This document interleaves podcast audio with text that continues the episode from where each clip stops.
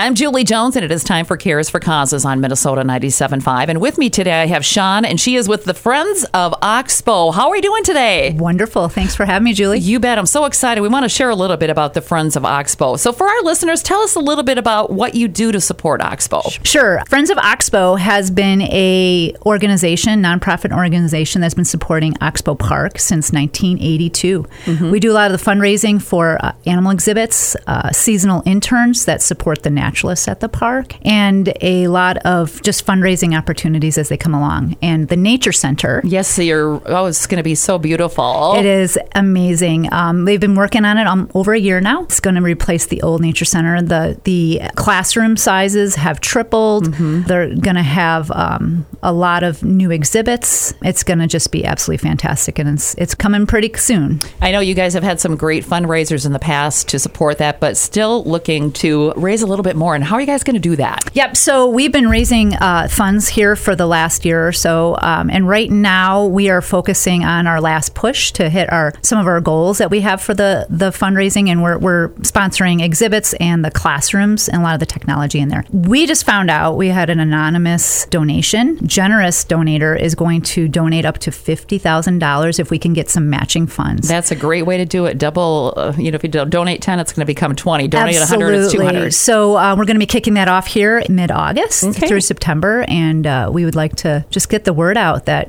Mm-hmm. That this is a great opportunity. Sounds great. And I know a lot of us really enjoy Oxbow and uh, spending time out there, and it's always nice to see some new developments. And how do people get more information? Yes, we have a great uh, website, friendsofoxbow.org, that will get you all the information that you need to make a donation. Sounds good. I appreciate all your hard work out there and your staff and volunteers that make it happen at Oxbow Park. And appreciate you stopping in today. Thanks, Julie. That'll do it for Cares for Causes on Minnesota 97.5. If you have an idea or thought, you can email me at studio at mn975.com.